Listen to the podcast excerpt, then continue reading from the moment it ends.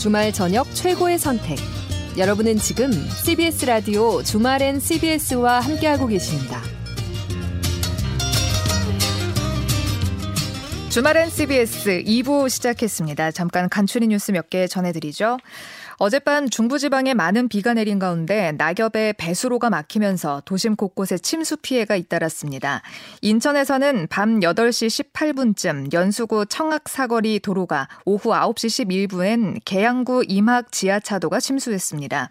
낙엽이 배수로를 막아 도로가 물에 잠겼다는 내용 등의 호우 피해 신고가 인천에서만 200건 넘게 접수됐습니다. 미국의 공격적 기준 금리 인상 효과가 주춤하면서 달러 대비 원화 가치가 이달 들어 주요국 통화 가운데 가장 많이 오른 것으로 나타났습니다. 블룸버그의 조사를 보면 달러화 대비 원화 가치는 지난 1일부터 11일까지 8.03% 올라 블룸버그가 집계하는 달러 외 31개 주요 통화 가운데 가장 많이 올랐습니다. 올해 수도권 아파트 청약에 당첨되고도 계약하지 않은 물량이 1년 전보다 3배 가까이 증가한 것으로 나타났습니다. 기준금리 인상 등으로 분양시장에 찬바람이 불면서 무순위 청약 선호도가 낮아진 것으로 풀이됩니다. 배추김치 김장 비용이 지난해보다 9% 넘게 하락한 것으로 나타났습니다. 한국농수산식품유통공사는 지난 10일 기준으로 배추 20포기 김장 비용이 22만 1,389원으로 집계됐다고 밝혔습니다. 공사 측은 가을 배추 출하량 증가가 큰 영향을 미쳤다며 김장 비용 하락세는 당분간 이어질 전망이라고 설명했습니다. 경제 전문가 절반이 현재 국내 경제 상황을 지난 2008년 금융위기 수준으로 본다는 조사 결과가 나왔습니다. 2008년 위기 때와 비슷하다는 응답은 27%였고 금융위기보다 더 어렵다는 답은 19%였습니다. 월요일인 내일은 전국에 구름이 많겠고 찬 공기가 내려오면서 기온이 점차 낮아져 춥겠습니다. 아침 최저 기온은 3도에서 11도, 낮 최고 기온은 12도에서 18도로 오늘 보다 10도 가량 낮을 것으로 예상됩니다. 미세먼지 농도는 대기 확산이 원활해 전 권역에서 좋음 또는 보통 수준을 보이겠습니다. 이상은 경영신문제 UCBS 노컷뉴스였습니다. 주말엔 CBS 2부 첫 곡으로 밥 딜란의 Can't Help Falling in Love 보내드렸습니다.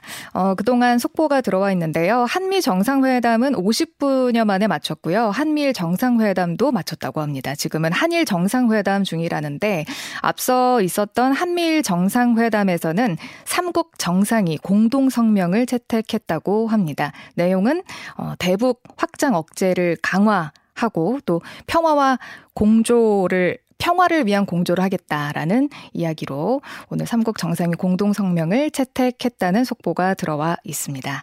주말엔 CBS 2부에서도 풍성한 소식들 전해드리도록 하겠습니다. 들으시면서 어, 어떤 의견 남기고 싶으신 분들은 샵 1212 문자 번호는 샵 1212고요. 단문 50원, 장문 100원의 정보 이용료 있습니다. 레인보우로 함께 해주셔도 좋습니다. 채택된 분들께는 커피 쿠폰 보내드립니다. 국제뉴스 코너 이어가죠.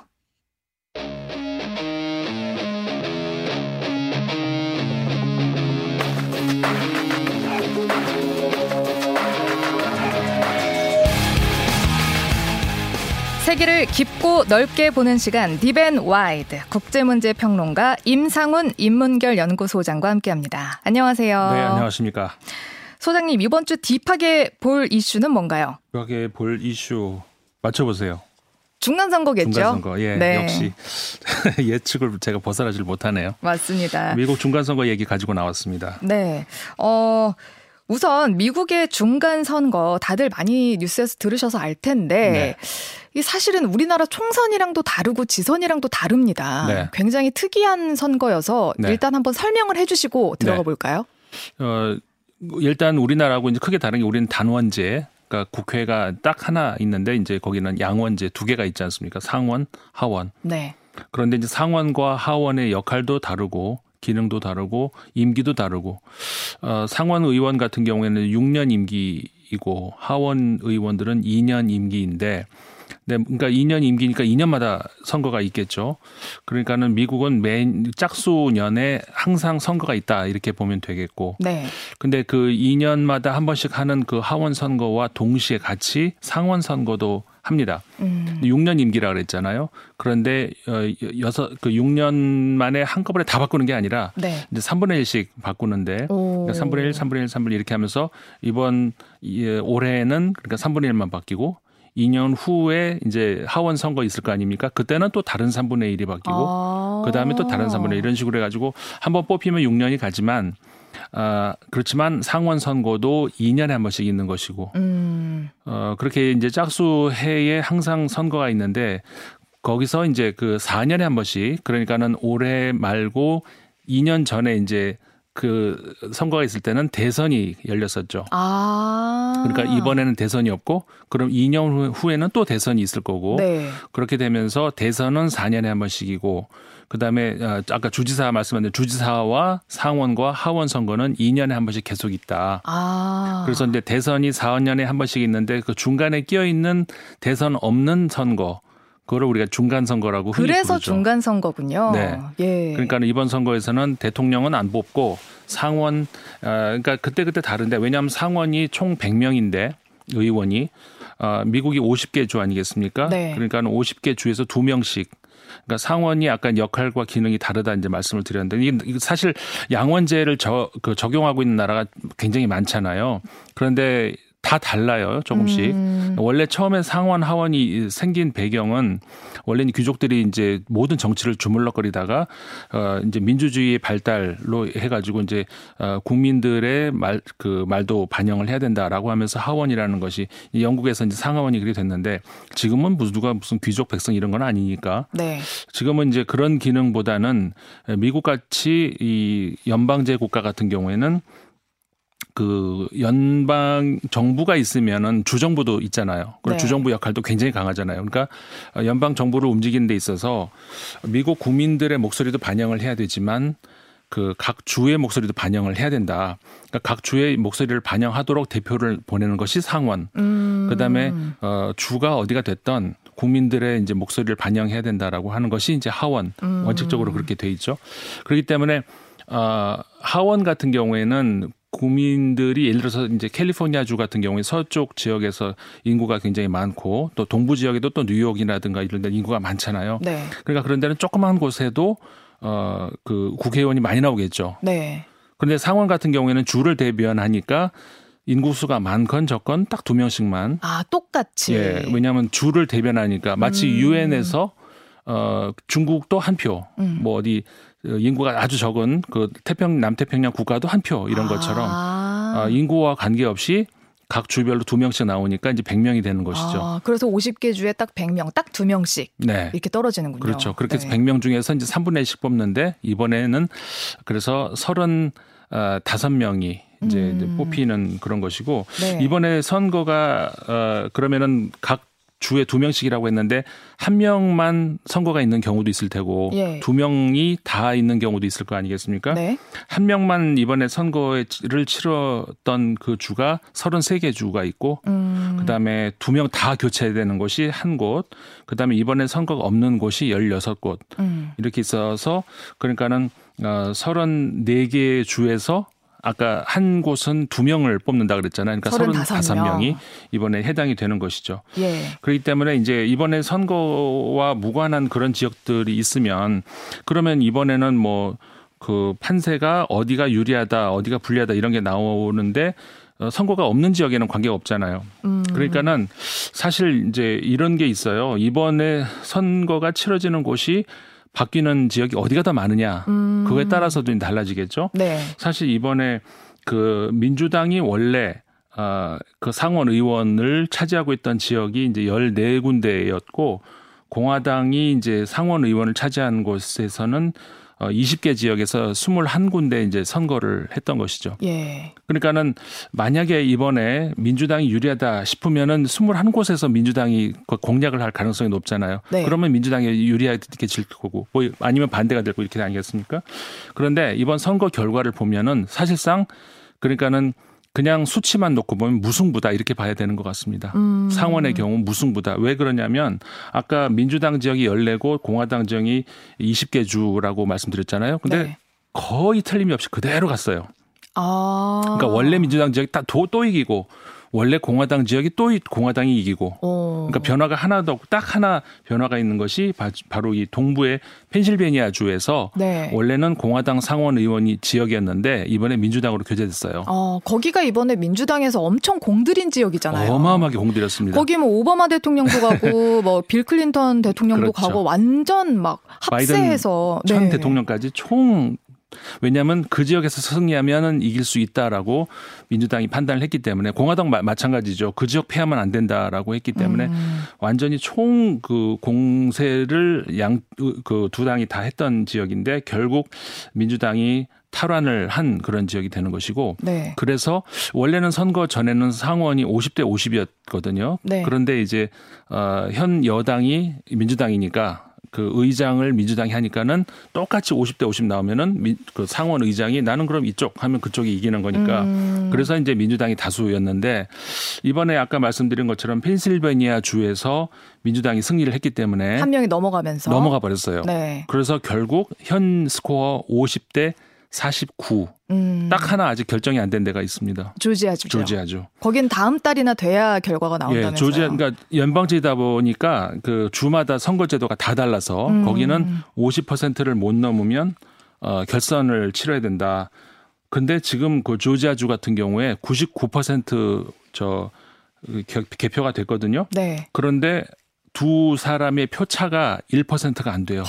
1% 포인트가 안 돼요. 네. 그러니까는 어마어마하게 박빙 지역인 것이고 사실 지난 2년 전 선거 때도 그랬거든요. 사실 2년 전 선거 상원도 조지아가 결정지었어요. 음. 그런데 이번에도 또 조지아가 결정지을 줄 알았는데 이번에 그 펜실베니아가 미주 저 민주당 쪽으로 넘어가고 음. 그다음에 애리조나주 같은 경우에는 원래 민주당 지역인데 공화당이 뺏는 것 같았어요. 그러니까 음. 하나씩 주고 받을 줄 알았는데 예. 막판에 애리조나가 그 애리조나 주에서 민주당이 역전을 했어요. 음. 그래서 이제 50명을 채웠고 음. 그러니까 남은 조지아 주에 관계없이 상원은 민주당이 승리를 했다. 예. 그래서 이제 그냥 그런 수치로 놓고 보면은 둘이 그냥 똑같이 나눠 가졌네. 거의 음. 비슷하게. 그러니까 민주당이 물론 한 석을 더 얻었다. 근데 이제 반대로 하원의 경우는 어, 공화당이 이제 승리를 했다. 그럼 공화당이 이긴 거다 이렇게 볼 수 있잖아요. 예. 그런데 저는 어, 공화당이 이거보다 완전히 패했다 이렇게 봐야 된다고 보는 이유가 네. 지금까지 중간 선거에서 중간 선거라는 것이 그러니까 대선이 치러지지 않는 선거잖아요. 그러니까 대통령에 대해서 심판 성격이 그렇죠. 굉장히 강한 그게 그 선거잖아요. 그 요소가 굉장히 강하거든요. 네. 특히 미국 국민들 같은 경우에 지금까지 중간 선거에서 역대 어 여당이 이긴 적이 딱 세 번밖에 없어요. 어 그렇다면서요. 네.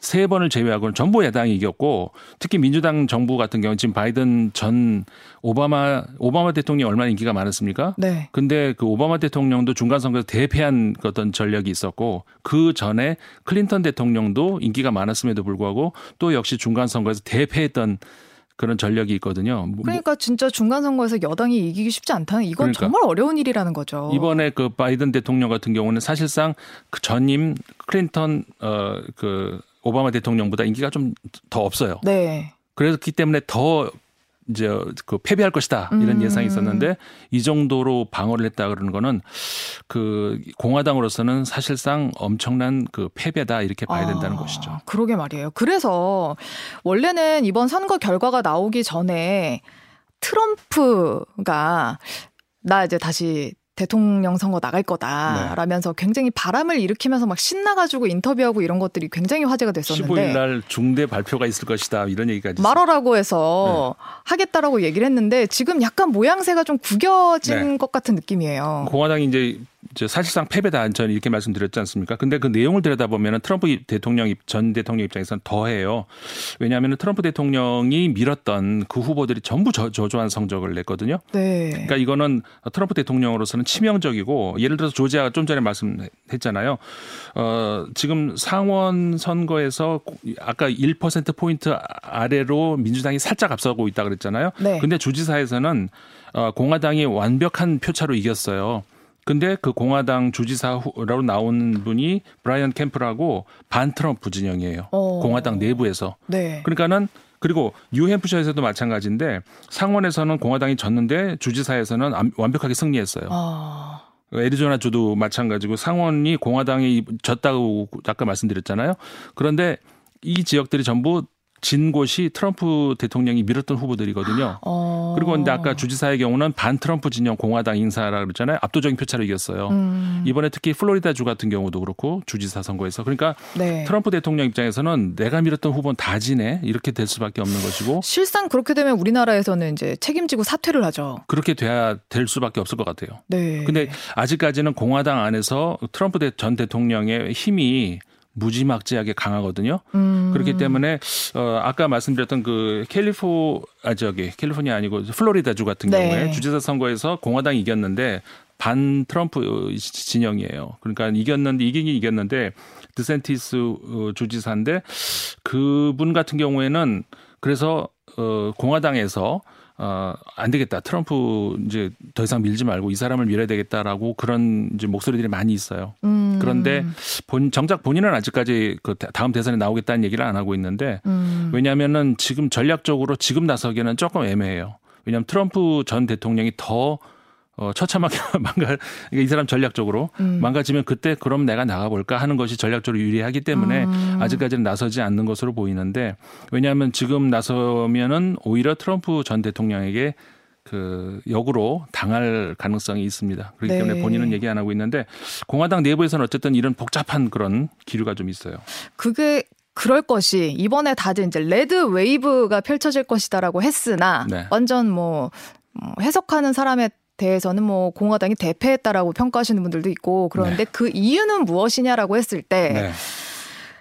MZ 세대 음. 그 중에서도 여성들의 결집이 있지 않았느냐라는 음. 평가도 있더라고요. 왜냐하면 로데웨이드 판결을 뒤집은 것처럼 뭐 낙태권 문제도 있었고 음. 대학교 등록금 대출비 탕감 문제도 있고 하다 보니 이 MZ 세대 그리고 여성들이 결집해서 민주당에게 힘을 실어줬다 이런 평가들이 나오더라고요. 그 지금 말씀하신 게요.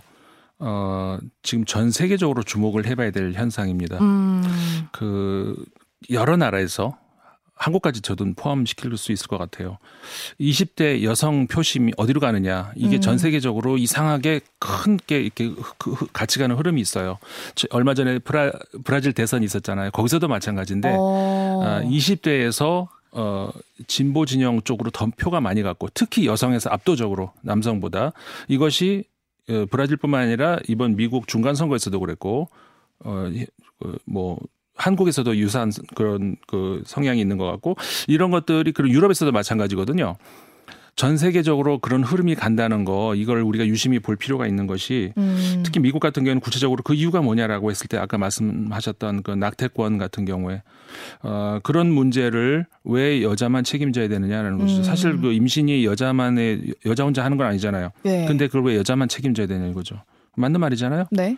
그런 그 그런 것에다가 이제 아까 말씀드린 트럼프 대통령을 어, 밀었더니 안 되겠네 이런 그런 것도 있어요. 그리고 민주당이 전략적으로 이건 좀 글쎄요 좀 논란의 여지가 있습니다만은 민주당이 그 공화당을 공화당 후보가 정해지는 그그 그 예비 선거 과정에서 트럼프 대통령 쪽 후보를 더 이렇게 밀어준 그런 어떤 그게 보여요. 어. 그거는 깨끗한 전략이라고 볼 수는 없어요, 사실은. 네. 그렇지만 민주당이 저, 그런 전략이 어떻게 보면은 어그 이번에 표심으로 드러난 것이 뭐냐면은 어 공화당 지지층에서는 트럼프 대통령에 대한 지지가 압도적으로 높지만 네. 소위 말해서 그 중간 지대 그래도 중도에서는 음. 트럼프 대통령에 대한 거부감이 굉장히 크다는 것 음. 이것을 민주당이 역, 이용한 측면도 있고 음. 공화당 지지자들 층에서도 이거는 분명히 알아야 될 알아야 될 측면이 있다는 것이죠. 네. 그런 여러 가지 요소들이 결국은 우리가 예상했던 것처럼 red wave 없었다 이렇게 볼 수 있을 것 같습니다.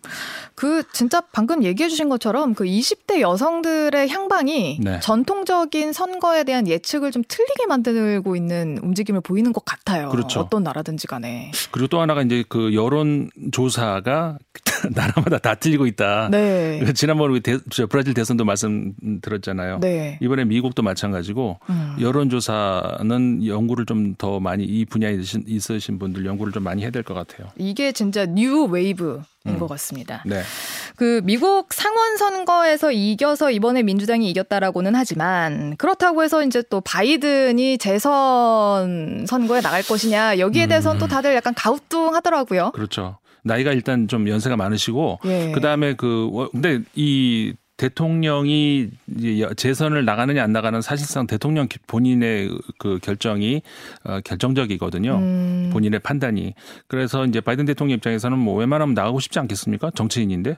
그렇죠. 그 런데 지금 말씀하신 것처럼 어, 여러 가지로 의, 좀 우려하는 그런 부분들이 있어요. 민주당 내부에서도 어, 바이든 대통령의 어떤 지도력으로 어떤 그 승부사 기질로 승리를 했다 이거보다는 굉장히 그 공화당이 좀 잘못 전략들을 세운 것. 그러니까 그 어떻게 보면 바이든 대통령이 좀 운이 좋은 측면이 있어요. 없잖아. 음. 그렇기 때문에 어 2년 후에 있을 대선 글쎄요. 아직 아직까지는 왜냐하면은 대통령의 지지도가 그리 높지가 않거든요. 음. 어 그렇기 때문에 남은 2년 어떻게 흘러갈지는 정말 예측하기 어려운 노릇이고 여러 가지 변수들이 이제 많이 있는데 1년 정도는 지나봐야 좀 어느 정도 감이 나올 것 같아요. 예. 자, 오늘 중간 선거에 너무 빠져가지고 저희가 음. 인물을 아직 못 살펴봤는데 아, 예. 짧게라도 짚어보고 가죠. deep하게 아, 보는 인물은요? 이란의 여배우 타라네 알리두스티라는 여배우를 우리가 이번에 deep하게 볼 인물로 가져왔거든요. 네. 음, 굉장히 유, 명한 배우죠. 이란 안에서는. 네. 어, 30대 여배우인데 어, 페미니스트를 본인이 스스로 페미니스트라고 하는 것을 내세우고 어, 진정하세요. 그래요. 나 페미니스트인데 뭐. 음. 이렇게 이제 얘기를 하면서 어, 아주 그 본인의 의사를 어, 적극적으로 개진하는데 특히 이번에 이제 그렇게 우리가 저 알려졌던 이유가 지난 11월 11일이었는데 이란 하면 우리 여성은 어떻게 해야 되나요? 히잡. 히잡을 써야 예, 안 쓰면 심지어 만화에 등장하는 여성도 히잡을 써야 돼요. 그 어. 그 히잡 안 씌운 어떤 그림 그리면 안 되는 그런 도덕 경찰한테 잡혀간다고요. 예, 네. 도덕 경찰이라고 흔히. 어, 그런데 히잡을 벗고 딱 이렇게 편말을 하나 들고 서 있는 사진을 올렸어요. 여성 생명 자유. 그것이 무슨 구호냐면은 우리 얼마 전 지난 9월이었죠. 그 히잡을 똑바로 쓰지 않았다는 이유로 어, 연행됐다가 의문사한 어, 여성 22살의 젊은 여성인데 마흐사 아미니라고 하는 여성입니다. 네. 근데 이제 뭐 심장 질환이었다 경찰은 이렇게 발표하는데 이란 국민들은 안 믿죠. 네. 그 부모들도 그런 질환 없었다. 그러니까 이건 음. 분명히 구, 그리고 구타 흔적이 있었어요. 예. 지금 이란에서 굉장히 그 시위가 커지고 있는데 시위 규모가 어마어마, 어마어마 하거든요. 네. 그좀 전에 우리 그 MZ 세대 말씀하셨잖아요. 네. 이란도 마찬가지예요. MZ 세대 여성들이 그 전에 시위 양상하고는 다른 그런 전혀 다른 양상을 보여주고 있거든요. 굴복할 생각이 없습니다. 없어요 지금. 예. 그리고 그, 그 전보다는 사회망으로 아주 상황을 정확하게 파악을 하고 있고 정보 교환 능력이 탁월해요. 음. 그 전, 그 부모 세대보다는 그렇기 때문에 지금의 이란의 시위 과거하고는 분명히 양상이 다르다는 우리가 다른 이슈에 묻혀가지고 이란 소식을 잘 못 전하고 있는데 예. 이란 소식 그 제가 시간 나는 대로 전해드리려고 하고 주목해봐야 됩니다. 네. 근데 그 와중에 그런 어목한 상황인데 아까 말씀드렸던 어, 그 알리두스티 배우가 히잡을 딱 벗고 음. 난이 지지한다라고 그렇게 이제 그 내세웠죠. 굉장한 용기거든요, 사실 맞습니다. 이란에서. 예. 아, 그 그런데 여기에서 그치는 게 아니라 이게 그 국제 분쟁으로 번질 아, 가능성이 예. 있어서 좀 걱정되더라고요. 네, 그렇습니다. 이게 무슨 얘기냐면은 과거 역사에서 보면 그런 일들이 꼭 있죠. 그러니까 국내에서 그 정 권력이 어떤 그 위협을 받으면은 이거를 다른 데로 돌리려고 하는 거. 음. 그러니까 최근에 어떤 일이 있으면 그 사우디아라비아에서 이란이 우리를 전면전을 그 그러니까 침략을 하려고 하려고 한다 이런 이야기를 했어요. 정보를 수집했다라고 음, 하더라고요. 갑자기 무슨 소리냐 싶은데 이제 예. 그게 이제 그 관련이 되는 그런 거거든요. 그러니까 물론 사우디의 주장이긴 하지만은 이란이 사우디랑 그 전쟁을 벌이려고 한다. 만약 이렇게 되면은 이 국내 시위는 싹 이제 뭐 음. 없어지게 될 테니까 예. 그렇게 이제 사우디에서 주장을 하고는 있어요. 근데 정보를 가지고 있다라는 이런 것인데 어 이게 허무맹랑한 얘기는 아닌 것처럼 들려요. 그리고 최근에 러시아가 이제 드론으로 이제 그 우크라이나 전쟁에서 우크라이나 공격하는 데에서 이제 이란 음. 어 저기 저 드론을 많이 수입을 했다 뭐 이런 정보들이 많이 들어왔잖아요. 예. 근데 그런 것들이 우크라이나 전쟁 중인 러시아를 저 이란이 지원하고 있는 그런 그 동향은 계속 나오고 있거든요. 그런 것들도 비슷한 맥락이다. 국제 분쟁, 국제적으로 어 이렇게 그 러시아와 같이 그리고 그러면서 우리는 그 서방 국가들로부터 핍박을 받는다 이런 구도로 이렇게 몰아가면 아무래도 국내 이슈에서 좀 벗어날 수가 있겠죠. 음. 그런 전략이 있을 가능성도 있다는 것이죠. 음. 뭐그 이란 정부 입장에서는 그런 전략을 취할 수도 있겠습니다만은 어쨌든 그런 차원에서 국제 분쟁으로 번질 가능성도 없지 않아 있다 이렇게 볼 수가 있는 것이죠. 네. 그러니까 우리가 국제 뉴스를 계속 좀 유심히 봐야 되는 맞아요. 이유이긴 해요. 이게 결국에는 우리네 이야기예요. 네, 네. 맞아요. 자, 이란에도 관심 많이 가져주시고 디벤 와이드 지금까지 임상훈 인문결 연구소장과 함께했습니다. 고맙습니다. 고맙습니다.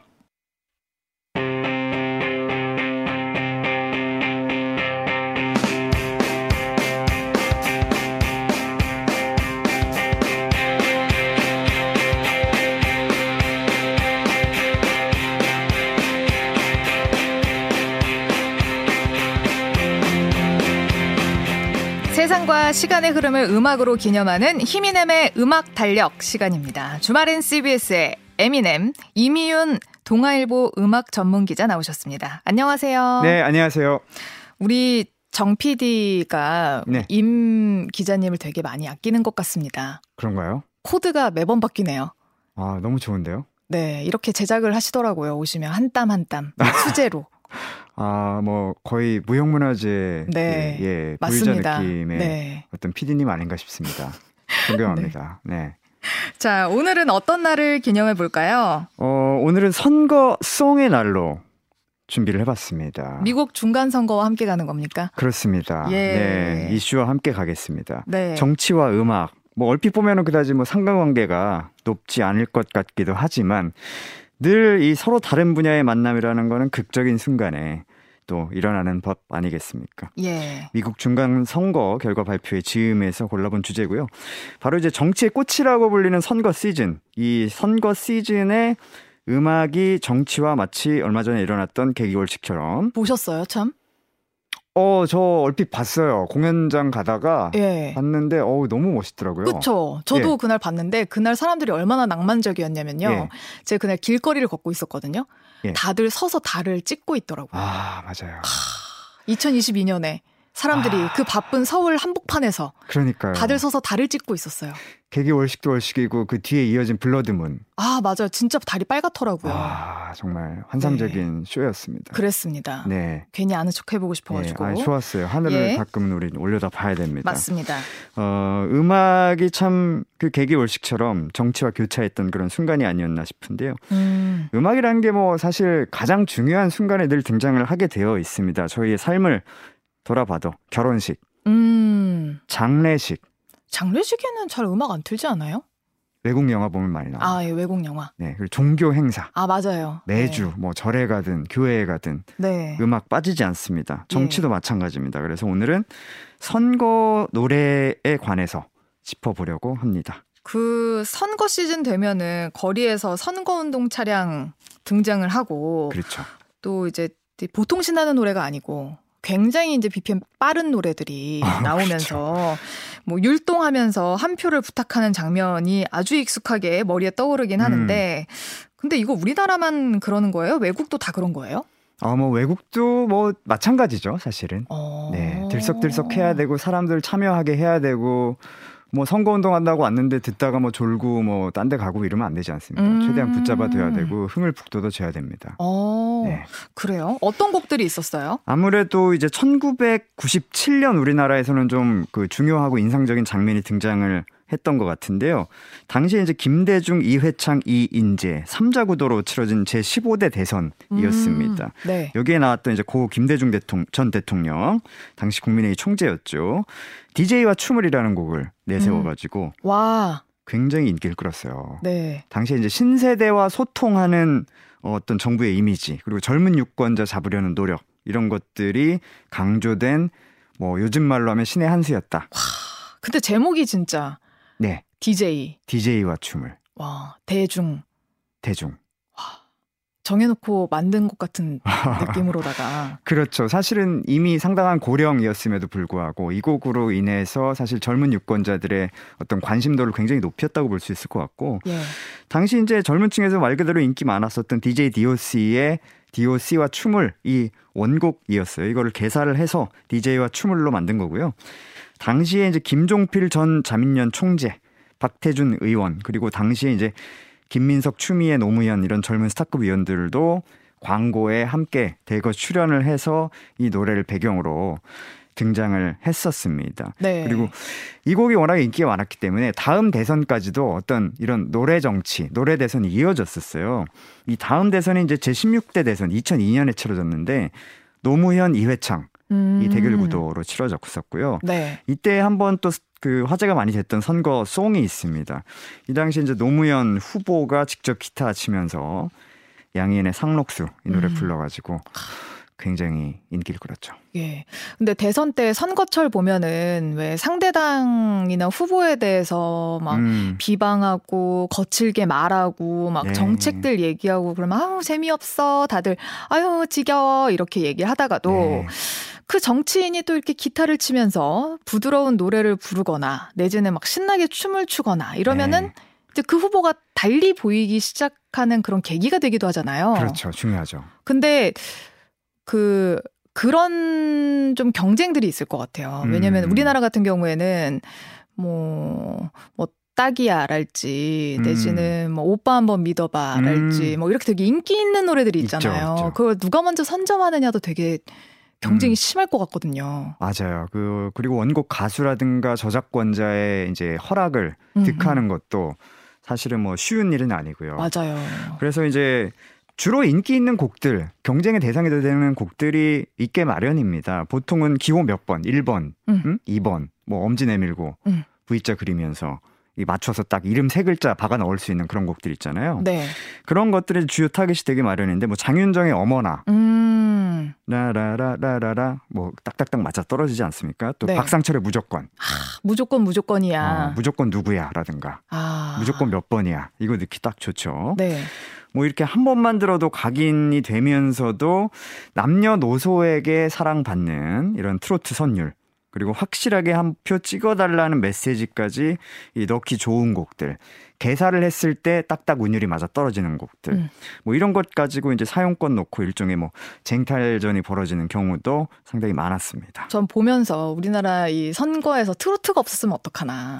라는 생각이 되게 많이 드는 게 트로트가 선거송으로 쓰기 너무 너무 좋은 것이 음. 이제 사랑 이야기가 되게 많고 네. 내가 너한테는 딱이야. 약간 이런 메시지를 되게 많이 담고 있거든요. 그렇죠. 내 마음 좀 좀 알아줘. 어. 나, 내가 너한테 딱이야. 그 남자 아니야. 뭐 이런 네. 식의 곡들이 워낙 많다 보니까. 맞아요. 그리고 근데, 이게 정치라는 게 굉장히 복잡다단한 사회 각 분야의 이슈를 다뤄야 되는 것임에도 불구하고 네. 아이러니컬하게도 선거송으로 가면은 단순하게 가야 단순하게 돼요. 단순하게 가야 돼요. 나야 이렇게 어, 가야 돼요. 그냥 무조건이야. 맞아요. 그냥 믿어. 네. 뭐 이런 느낌. 그 그러다 보니까 진짜 발라드를 쓰지는 않잖아요. 그렇죠. 아무리 가을 겨울에 선거가 치러진다고 해도 네. 5분짜리 발라드 곡을 기승전결 감상해 가면서 네, 간주도 네. 너무 길고 하기에는 또. 상당히 어렵습니다. 네. 사실 한 5초에서 10초 사이에 어떤 확 박히는 어떤 훅 반복구 이런 것들이 음. 등장하는 이런 곡이 굉장히 좋고요. 남녀노소에 익숙하고 율동 가능해야 되고요. 네. 그런 면에서 이제 또 2017년 대선을 한번 생각해 볼 필요가 있어요. 네. 당시 문재인, 홍준표, 안철수 3자 대결 구도 형성됐었는데 19대 대선이었죠. 네. 이 그대에게라는 곡을 국민의당이 선점을 했던 것이 또 굉장히 인상적인 장면이었습니다. 음. 어, 그리고 앞서서 이 곡이 사실은 그대에게가 중요한 곡인데요.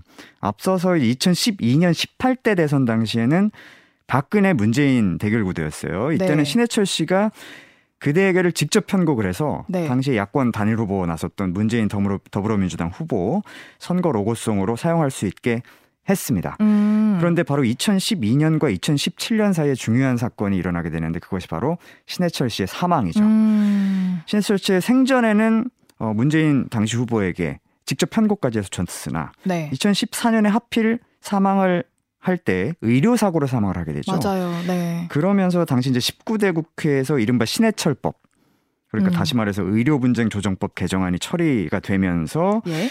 이 유족을 향해서 사실은 어려운 순간에 국민의당 그리고 안철수 후보가 도움의 손길을 내밀었어요. 아~ 그러면서 이 신해철법 법안 통과에 결정적인 역할을 하게 됩니다. 와. 그래서 이 그대에게 그리고 심지어 어, 신해철 씨가 생전에 아꼈고 장례식에서도 울려 퍼졌던 민물장어의 꿈까지 자연스럽게 국민의당의 품에 안기게 됐던 아주 와. 이례적인 사건이 일어났었어요. 이 이야기는 몰랐네요. 네. 어. 근데 이렇게 선거 때가 되면은 연예인이나 그 유명인들이 자신의 정치적인 소신을 밝히거나 뭐 지지 음. 정당을 밝히고 그 운동에 직접 참여하는 경우도 왕왕 있었었잖아요. 맞아요. 사실 우리나라에서는 상대적으로 보면 많은 경우는 아닙니다. 왜냐하면 이제 응원하는 후보가 선거에서 질 경우에 음. 이 후폭풍 감당해야 되거든요. 그래서 장윤정 씨는 네. 여당 야당 다 간대요. 아. 행사를 다 가고 네. 기독교 가면 불교도 가고 아. 다 간다고 하더라고요. 야. 대승적으로다가. 그러니까 사실은 거의 두 가지 중에 하나죠. 다 가든가 아예 아무데도 안 가든가. 그렇죠. 그럴 바에야 네. 다 가는 걸 택하는 거죠. 아 근데 다 가는 장윤정 씨는 정말 대단한 사람이고요. 맞아요. 정말 대단한 사람이고 대부분은 아무데도 안 가는 정책을 택합니다. 많은 가수들이 어떻게 될지 모르니까. 어떻게 될지 네. 모르니까. 그리고 여론이 싸늘한 경우도 많고. 네. 악플도 많이 달리는 경우도 많고. 하지만 이제 뭐고 신해철 씨 같은 경우에 노무현, 문재인 당시 후보를 지지 공개적으로 지지를 하기도 했고 연예인 지지 선언이 이제 사실 선거 때마다 있었던 일이자 큰 관심사이기도 음. 했습니다. 1997년 아까 DJ와 추물이 나왔던 그 해가 좀 상징적인 해인데요. 여러모로. 네. 당시 이제 이회창 후보 라인에 뭐 배우 임채무 씨, 가수 태진아 서른도 씨, 뭐 이런 분들이 아예 연예인 자원봉사단으로 나섰었고요. 음. 상대편이었던 이제 김대중 후보 쪽에서는 뭐 배우 정한용 씨, 박근영 씨, 가수 신해철 씨, 이선희 씨, 뭐 이런 분들이 이제 지지를 했죠. 네. 최근 대선에서는 이제 이재명 당시 후보 쪽에 가수 이은미 씨, 작곡가 윤일상 씨, 음. 기타리스트 신대철 씨 등이 섰고요. 그리고 윤석열 당시 후보 쪽에서는 이제 뭐 가수 김응죽, 김은국 씨, 배우 독고영재 씨, 뭐 이런 분들이 이제 가담을 해서 상당히 화제가 되기도 했습니다. 네, 이쯤에서 우리 노래 한 곡 들어볼까요? 선거 역사의 한 획을 그었던 우리나라 선거 역사의 선거 로고송이 이렇게 중요하다 각인을 시켰던 그 곡입니다. DJ DOC의 DOC가 춤을 한번 골라봤어요. Uno, dos, one, two,